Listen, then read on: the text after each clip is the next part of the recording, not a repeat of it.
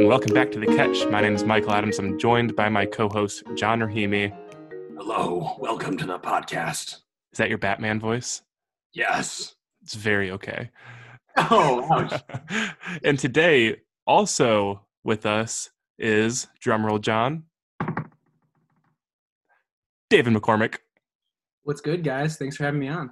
Yeah, welcome, man. Glad to have you. How you doing today? Thrilled to have you. Oh, you know, so happy to be here. Um, John came over a little while ago, and just excited to get started. Yeah, Yeah, this is the first time that we've I have recorded in person with someone, so it's nice to be podcasting in person. And Michael's still over Zoom, but it's nice to have a nice personal touch here. It feels like Lady and the Tramp though, where you're kind of right up against the microphone talking. It's a little, it's a little close quarters, but it's nice. Do you guys have a bowl of spaghetti there? That new microphone I ordered um, still has not come yet. That's a tragedy. No, not spaghetti, but we do have diet rum and cokes. So we're keeping it real. We're keeping it healthy though, because it's diet, and I'm watching my figure. I thought diet was worse for you. It might be, but we ran all out of regular cokes. You know, you know, a Coke's a Coke. You're there. That's actually not true. That there's a great difference. I'm if I offended anyone who likes Diet Coke, I don't care. It's not that good. Regular Coke, cherry Coke, vanilla Coke, not orange Coke. Orange Coke's kind of gross. The orange vanilla, not a deal. Raging hot take. But uh, honestly, vanilla Coke, I hate soda with a passion. But vanilla Coke might be like the one soda that I can actually take a drink of and be like, oh man, this is some good stuff. I just want to know who in the Coca Cola marketing department was like, no vanilla Coke. Yeah, well, we should add orange to it. That seems like a really good thing to do around this time. It's basically like vanilla Coke, but there's like a whisper of orange at the end. You're like, oh, I kind of I sense orange. You know, like Is the that, wait, that's a thing? what are you talking about? Orange vanilla? Yeah. You never saw the billboards? Oh, you're from middle of nowhere. You don't see what billboards are ever. I forgot. Excuse you. I lived in Chicago for a summer. I know my billboards. No, yeah, it's the thing. They had like commercials with um, there's like a Western thing, and the guys walked into the saloon, and then out came uh, an orange vanilla Coke because the orange and the vanilla fought. And when you fight, you create a new thing. Your your sweats get intertwined and create soda. Now, John, as an advertising major, um, how would you rate that ad? Did it convince you to buy orange Coke?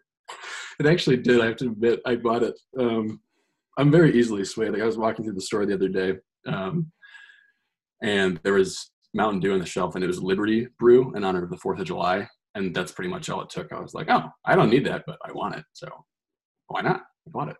Anything red, white, and blue, sign me up. I'm in. I'm Yeah, a sucker for it. Like a bleed gray. Person, you just know how to draw to me.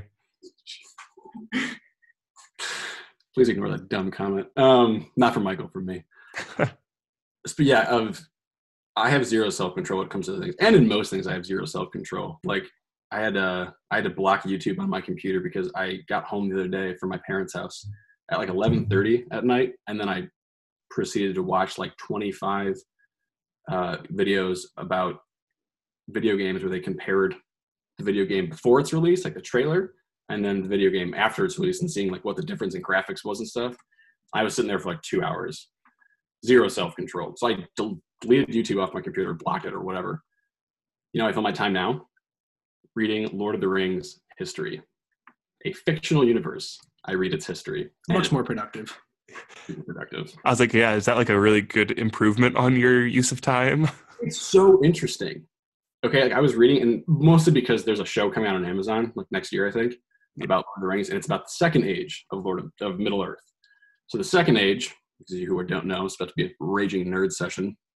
The second age, this is all going to tie back. I promise. This isn't just random.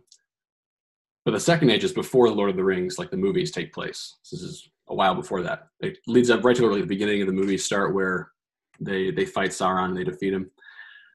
But in the second age, Sauron's still there, but he is Annatar, who is the Lord of Gifts. And he presents himself as this, you know, shining, beautiful elf. And so he can kind of coerce the the Numenoreans, who are uh, well, that's the race that Aragorn is descended from. But he presents himself in this really nice way that kind of like gives them gifts and helps them like find these new things and create rings of power, and then it so leads to the one ring. So he gives them riches. You know what gives people riches? Satan. Segue.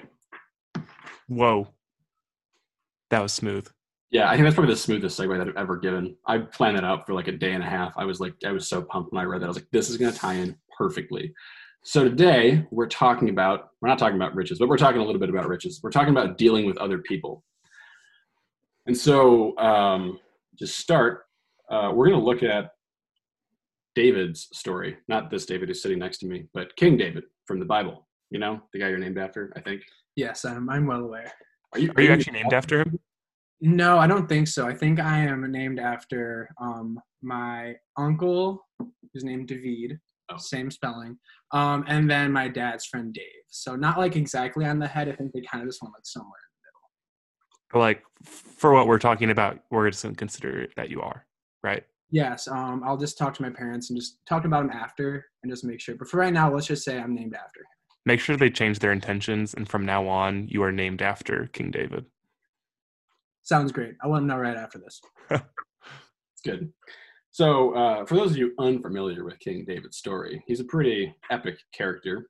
Um, we see him through First Samuel and Second Samuel in the Old Testament, but uh, kind of the big thing that everyone knows about David had a little affair, a little frisky with a certain young lady on a rooftop named Bathsheba, the Sheba of the Baths.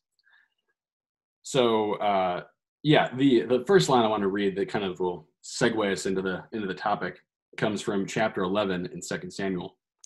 It says, At the turn of the year, the time when kings go to war, David sent out Joab along with his officers and all Israel, and they laid waste to the Ammonites and besieged Rabbah. David himself remained in Jerusalem. So that's the first verse of the chapter. Anything strike you weird about what's going on there? David stealing my Bible. Forgot to bring my own. I didn't bring mine either. The thing that strikes me, I think I've talked about this before, is the fact that David stays, Mm-hmm. Mhm. doesn't go with him, stays home, sits Yeah, out this party. That kind of reminds me of like I don't know if you ever had like a boss who like sends you to do the dirty work when you're like they probably should be doing it themselves, and you kind of feel betrayed. At least like I have in the past, and you're like, no, this is kind of your job, but because you're in charge of me, you can send me to go do that. Yeah, so right, like yeah, David's he's the king and he's just chilling in his bed. At least that's how I picture it. I just imagine him kind of like in a nice silk robe, kind of getting out at like 10 a.m. being like, oh, you know, like guess my army's off at war. I'm kind of just chilling in my palace, not really worrying about this stuff. Um, but I think what's interesting is that if you if you read before this, um, you read about David's conquest, right? He's king. He comes he becomes king after Saul, and he goes on like the warpath in a good way. So he is humble before God. He trusts in God to win the battles for Israel. And he leads all these men, his officers, through the land and conquers. So he's a pretty like well-known warrior. And he's powerful, he's strong, he's a good leader. He's all these great virtuous qualities. Uh, but then we see this happen. And what I'm kind of seeing here and picking up is that like David kind of gets complacent. Um, this is like what happens when we uh, we think in this kind of mindset that I usually think in is that like, oh, like I'll just eventually get to this point and I'll be good, and then like I won't have to worry about anything else ever again. Um, so David gets this point of like I just like conquered and kicked some butt, like I'm good, and I'll have like my virtues and my strength and my power forever. I can just chill a little bit um, and kick back. And he does that and then you know, what happens later in this chapter is that he goes and steals someone's wife sleeps with her and then kills the husband. So it didn't go so well for him. Um, his weakness is on display and if you read psalm 51 you can see his kind of it's traditionally the prayer that he he wrote as uh, as repentance for this great sin That's Uh, the uh, the the clean, the wash me with hyssop or whatever it is, or cleanse me in hyssop. It's like that really long, like it's almost like a confession. yeah Right. it's a great prayer to pray before um before and after really uh you go to confession um we pray it every day in the in the liturgy of the hours every friday every friday morning you pray that prayer so it's Yeah. it, it sticks with you I've been obsessed with it ever since I think last summer. Uh, I don't know who turned me on to it, but I, I heard it somewhere and I started reading it. I had to go to confession that night when I heard it, and I was like, oh, you know, I'll try it. And I read it, and I was like, oh man, I can't go to confession without this now. Like this is some powerful stuff. yeah the first time i ever used it was uh when my spiritual director gave it to me this year he was like pray this as your penance and I prayed it after, and I was just like, it's like paragraph by paragraph. I was just weeping because it was so like, oh man, it just like it really moves you because you're just like putting yourself before God in this really vulnerable way, like recognizing your sin. Um, but I wanted to ask you guys because this is like fairly personal, I think, for me because I, I struggle with this all the time. But it's like if you're a person who thinks that if I just get to this point, everything will be good, like I'll be good to go. I won't need to like practice this anymore. I won't need to work for it. Um, you start to, at least in my experience, you start to do it to other people. You start looking at other people, especially your friends who you're close with, and you start to be like, why the heck aren't they doing the same thing? Like, why aren't they at that point yet? Why are they still struggling? Why aren't they there? If they would just do this one thing, they'd be there. Or like in relationship, you're like, if this person would just do this thing for me, everything would be perfect. We'd have a perfect friendship. It's like, ooh, I don't know about you guys, but this has been my experience recently. Um, yeah, I definitely agree. I think just like it can be really frustrating with other people and you kind of want to push your view of what the friendship should be onto them um, and then you kind of just oversimplify things too being like oh well if this person could just do this one thing like why can't they see it and you totally neglect like all the experiences that they've had like from their point of view mm-hmm. everything that like that they're going through and you look at it from like a very just like one like one way lens i think from that's really dangerous and also you put yourself in a position that like if something happens that's not exactly the way that you want it then you're going to become frustrated and then it mm-hmm. can become like a vicious cycle yeah and john i know something that you're like big on the kick of right now is this whole idea of like there's another like whether the other is christ whether it's god like whatever the other is losing focus of that other is so dangerous and i think of that in friendship like when you lose focus of like who the other is and the fact that they are an individual soul an individual life not like revolving around you, that's where it gets really dangerous. Um, and I really do think this is like one of the really big reasons, and honestly, one of the probably top three reasons that we as individuals lose our own peace and kind of become anxious and become worrisome is because of the actions of others or because of our preoccupation with others' actions or with what they're saying or what they're doing in comparison what we think they should be doing or saying. Yeah, and I think the uh, the little nifty trick the devil pulls on on us is that he he recognizes how much we kind of crave this, or some of us, maybe other people don't struggle with this. Praise God, that's awesome. But those of you who do, if you're like us, then it's like uh, we crave to have this kind of control or like to to reach this perf- perfection um, in this life and understand everything and kind of have it all. Uh, but he plays on this being like, well, I'll just offer you this these riches or this rich thing, you know, and I want to take that for myself. And once I have it, then I'll be good. Um, so kind of like with David, like he sees Bathsheba and he's like, I want that. He takes it. He takes a person and manipulates her. And then it leads to, you know, Uriah. And then it, once he's in this kind of position of like, I can just control people and use them for what I want, and they should be doing what I want them to do when I want them to do it. Um, Uriah doesn't do what he wants. David says, like, hey, like, you know, go go back home uh, to your wife and please go sleep with her so that you will think it's your child. And he doesn't do it. And then what does David do? He gets angry and bitter and upset with his his friend and his good captain, and then kills him. He's murdered. So this is like this is what happens, I think, when if we let the devil kind of like trick us and use us in this way of saying like, oh, if I just this person would just do this thing for me, or if I just had this thing from them or this other thing, everything would be good. And then when it's not happening, at least for me, I know I get angry really quickly with people. Um, and there's a bitterness that comes up and you have to kind of fight back. And Michael, I like what you said because it is about the other. Um, Cardinal Ratzinger, before he was Pope Benedict XVI, defines love in this way in one of his uh, one of his articles. And it is patiently. Uh, hang on, let me read it for word for word here. It is love is the capacity to wait in patience for what is not under one's own control, to let oneself receive this as a gift. So it is about an other and is about patiently waiting to receive that other as they are. So I think a lot of this like kind of angst or like turmoil comes up for us when we aren't patient with other people. Like David wasn't patient. Yeah, exactly. And I think something that comes to my mind too is I know you're saying like a lot of these things that we want we just want them and we want them and because we want them so badly they're hurried or they're tense and we get discouraged and it affects us. But wanting things is not necessarily bad. It's the manner in which we want them. And mm. i think like i think what us three could probably relate to with friendship is oh i really wanted someone to say that to me.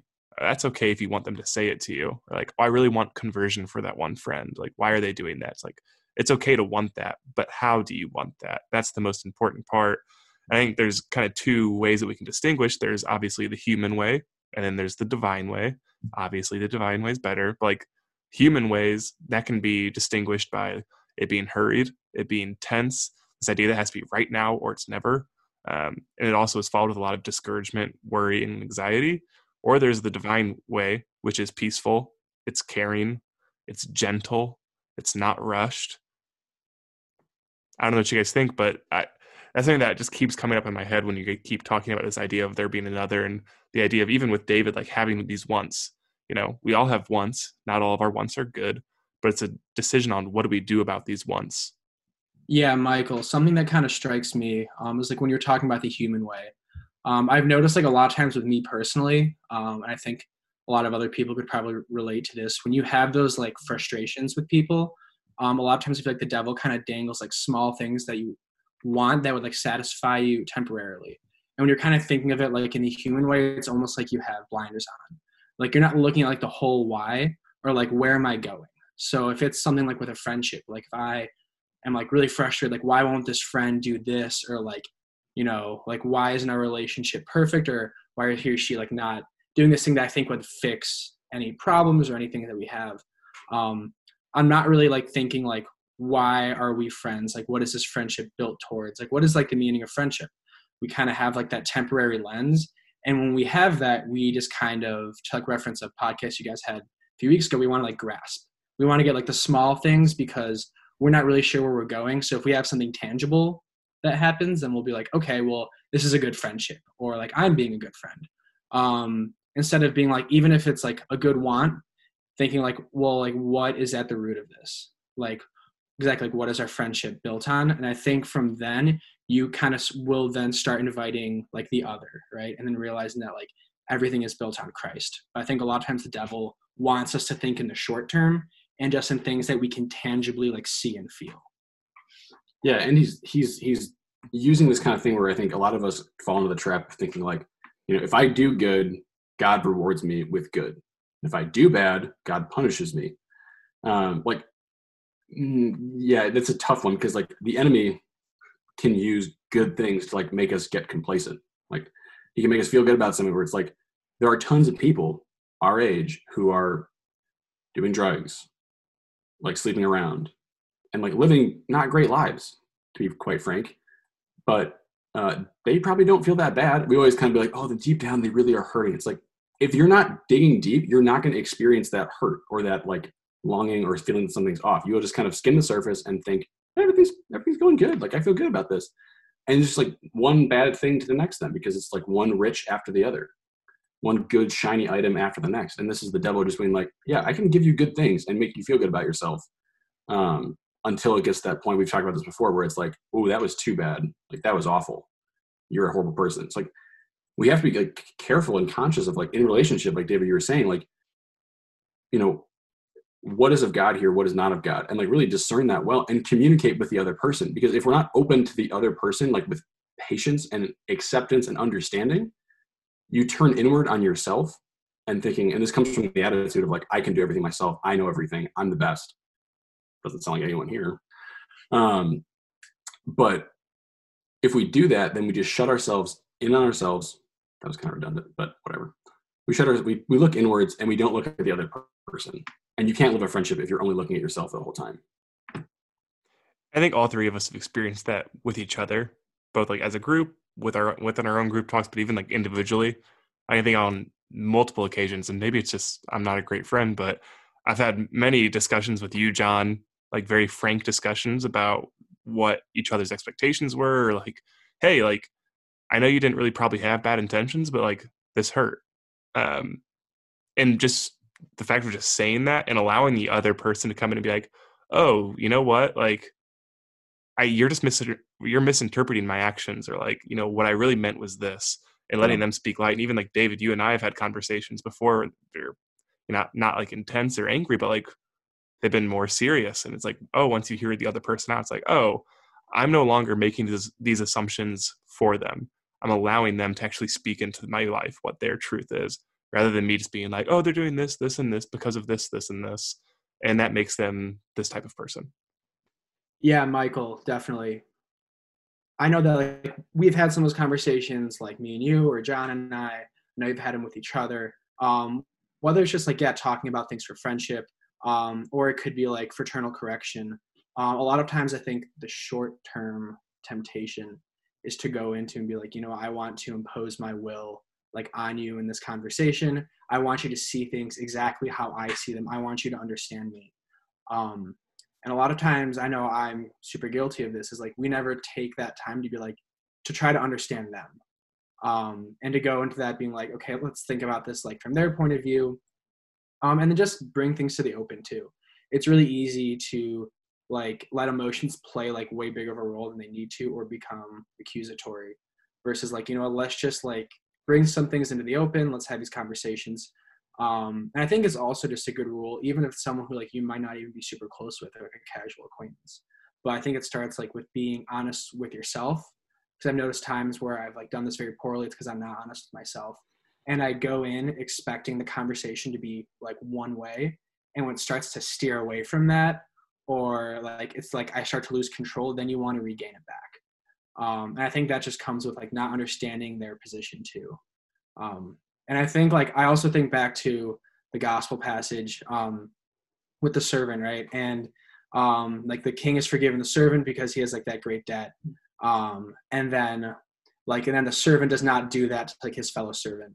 Um, so I think it's just could be really helpful to think about like how would I want someone to like bring these things to light to me, I guess, and you want to do it like in a charitable way. Yeah, there was a uh, a moment that I was doing my my holy hour this afternoon, and in between my nodding off, some nice little insights and graces happened. Um, and the, it was I was looking over the gospel from today, and that was um, the is in Matthew's gospel, chapter eleven, and it's uh, Jesus praying to the Father and saying, like, Lord Father, thank you for you know revealing this to the child. Like you've hidden these things from the wise and the learned, but you've revealed them to the child. And this moment of like, I don't like do that. I'm the wise, learned person who's like, I need to understand everything. I need to figure everyone out. I need to, I need to impose my will, David, as you said. And um, but I realized I was like, well, maybe I'm just doing because I want like, oh, I'm like, it's good intentions. I want to fix people. I want to help them grow. And I realized I was like, you know what? It's not even that. I don't want to. I don't even want to fix people because if you're like fixing a car, that means you got to get underneath it. You got to get dirty. You have to kind of like your wrench might slip off. You might mess up. Like there's there's a messiness to that, and there's an involvement with the the other. There's an encounter there. Um, might be, albeit for the wrong reasons, I will say. Um, if you're trying to fix someone and not like really just be present to them and accept them and understand them, but I was realizing that I just kind of like in the sidelines and just kind of diagnose things. I'm really good at diagnosing everything, but I never want to actually like try to touch it because oh, I might I, might do that wrong and that's not good and I whatever all these kind of things. But yeah, the imposition of will is a real a real danger um, that we all face. I think. Yeah, um, there's something that just keep, keeps coming to mind, mind when you say that. Um, I read this a couple weeks ago in a book, uh, and it's kind of talking about patience with others' faults, um, and like you're saying, like imposing your own will. And it kind of talked about, you know, we might have a will for someone, but like if they're doing all the things that we don't think is part of like their will, like we don't think that they should be doing it. Uh, kind of what he said was uh, almost like get over yourself. Like obviously the lord hasn't like the lord obviously has not transformed them yet for what for whatever the reason is living their life however it is um, but obviously the lord's able to put up with them right now um, and the lord has an opportune moment to step in and create that conversion create that change and maybe that moment just isn't quite yet um, and that doesn't mean like just complacency on our end where we just don't do anything um, but it's more of a matter of like doing it in the correct way, doing it gently, doing it peacefully, and assisting, like almost like you're the mechanic's assistant. You know, if there's fixing a car, it's like Christ is the mechanic, but you're the one handing them the wrench. Um, and so it's just kind of trying to find a balance between all of that rather than you being like, hold on, Jesus, I got this. Well, let me show you how to change the oil on this guy. You are the wrench. Michael's wrench. No, it's true. Like we're the, we are the tools that Christ uses. Like Christ, I should say, God. God communicates through human persons, right? He communicated himself through humanity in becoming man in Christ. So like he he kind of does the same things here. Like he's not. It worked, and he still uses us as his earthen vessels, as Paul says, to communicate him to those around us that we encounter. Um, and one of the things I think I've been I've been reading this book because um, I've been I've been doing counseling, but the book kind of talks about uh, the different roles that we have as we as persons, right? We image God, so we are imaging the Trinity because that's who God is. So the Trinity has the different roles of right giver and receiver, and so to right patiently accept the other, as Benedict said at the beginning of this, means we have to be able to fill those roles as best we can and try to really like embody them. Being like, I am the giver right now. I'm giving myself to you, and then when it's no longer my turn to do that. I need to switch roles. Um, because this is where the whole like I impose my will. Like, I'm not going to let you give me yourself because I don't want it. Like you, I'm the only thing that's important here. Um, I know best, whatever the case might be. Um, so we we have a, I think a lot of us have a hard time embodying the role of the receiver because we don't know how to listen, we don't know how to understand, we don't want to accept people as they are. We want them to be what we want them to be when we want them to be it. So we need to learn how to really like take seriously that we image God and recognize the roles that we have. And there's no good like system for doing this. thing. I was thinking about this today, but we all want good like systems of like, okay, if I do X, Y, Z and plug it in, like I'll get the desired result. It doesn't work. It doesn't happen that way. Like it's a disposition of the heart. It's an attitude, which means it's really messy and it's really not uh, perfect. Or if you're an engineer, this is like a nightmare for you. Um, or if you're just like a it is i can i can confirm Not me though. David has David's doing great. um, if you have OCD or you're obsessive and compulsive, you have this is a really difficult thing. Um, but we need to be able to just like try over and over again. It's a constant conversion. I had a really good conversation with our friend Katie um, the other night about this. But like, Leggy fresh. Very fresh. That's right. Um, shout out to Katie. But uh, I don't actually know if she listens to this or not. But it was. Uh, she said a really like, simple thing, but it was just like emotional and um, emotional maturity and emotional intimacy between friends is a lifelong thing. And it's like duh. But for me, it just really stuck. Is like, yeah, it's true. Like it takes uh, a cultivation, and that's work. Like if you're farming a field, it's a lot of tilling and retilling and going over the soil and kind of this painstaking labor to get like one little thing to sprout. Um, and then a lot of like it has to rain, so the grace of God has to be there as well. But you have to kind of nurture the ground so that it's ready to receive. That's why grace builds on nature. So I think like just this attitude and disposition to receive God's grace into our hearts in that way. This takes a life, a lifetime, and it takes a lifetime for the other person as well. We can't just assume like, you know, on September 13th of 2026, this person will be where I want them to be, and then from then on, everything will be great with them. Not going to happen. Yeah, that kind of makes me think of a term that uh, Father Chase uses. It's a hygienically sealed future. Um, that like everything's going to be perfect, like in the future, and I'll have this opportunity, whether it's like with a friend or something else. Um, and another thing that kind of came to mind is I've been thinking about like the last couple weeks. Also, is like we we all do not experience God the same way, right? So if you are to have like a friendship with someone else, it's not going to be the same thing for each person. So you're kind of saying like, nah, like this would be an engineer's nightmare. Like you can't like plug and chug like the same thing for someone else. Like it like might be better to like, okay, like I'm gonna talk with you personally, or like um, maybe like some people enjoy like going out and doing things. Some people just like to talk. Um, but trying to like take that time, like the more you know a person, like and the better you can like communicate those things. Um, but I think also in order to do that, you kind of have to see outside of yourself and not like what Mm. I want, but like who is this person? Yeah. And until you see that, I think a lot of times you're going to kind of miss the mark um, when dealing with other people. Honestly, I kind of think of the five love languages, like understanding people's love languages. Like they say to do that in relationships. I remember Tanner Gazda told me to do it when I first started dating Mary. He's like, "Do you know what her love languages are?" I was like, no, I'm I don't want to ask either. Um, I don't know.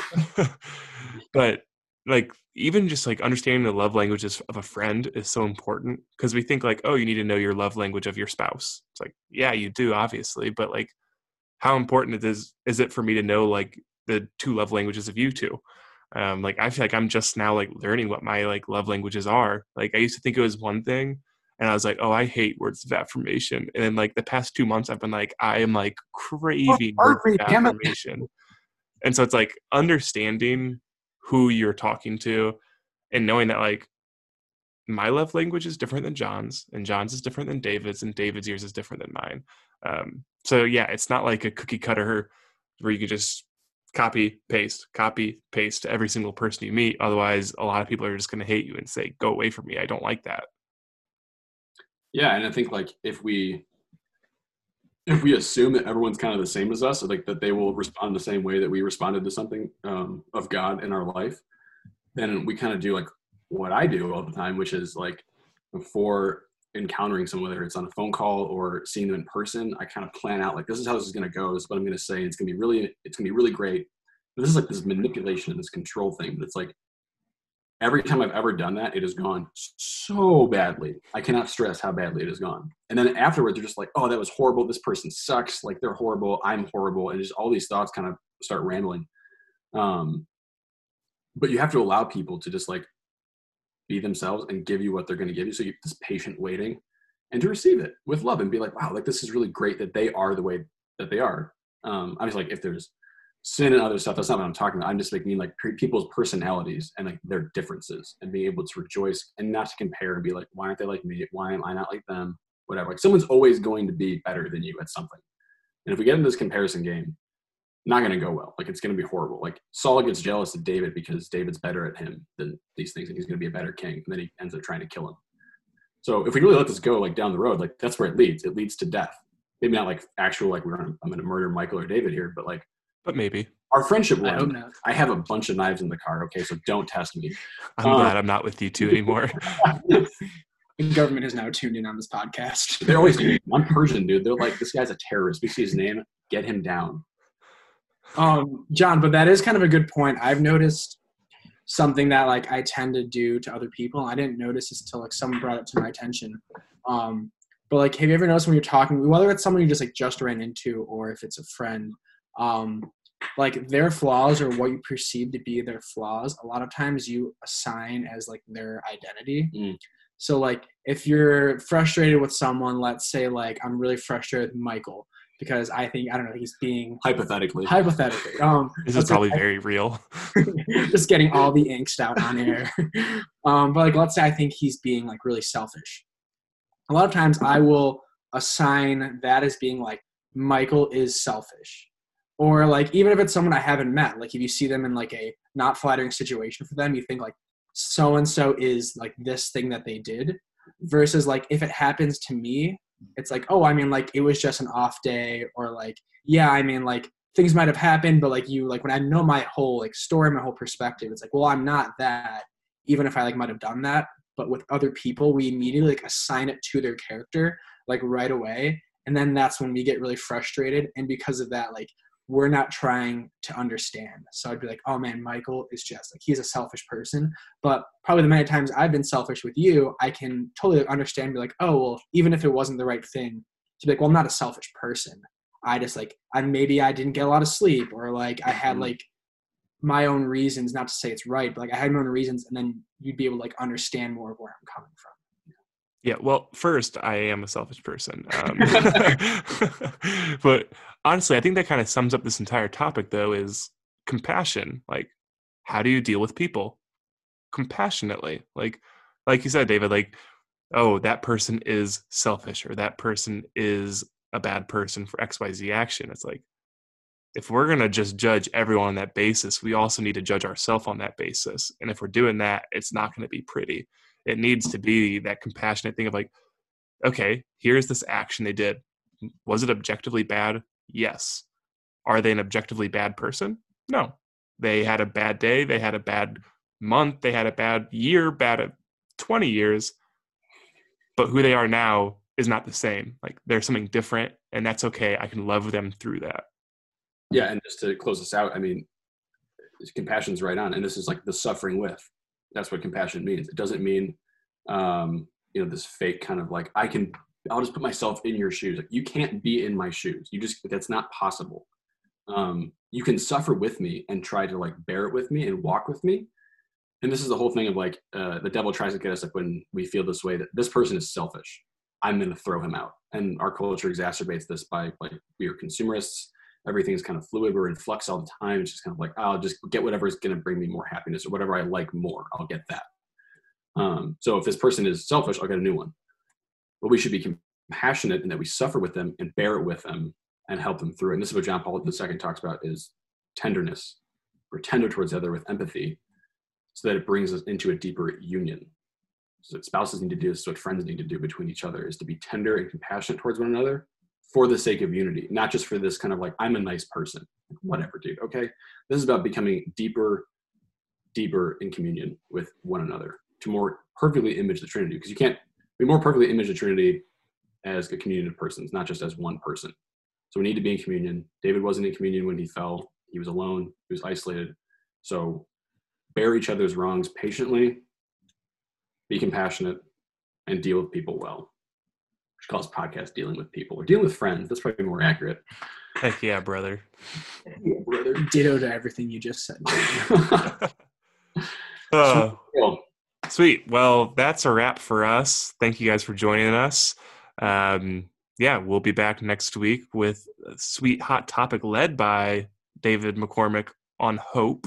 Um, but again, please pray for us. We'll be praying for you guys. If you have recommendations, questions, or just want to get to know how like get to know your fun podcast hosts.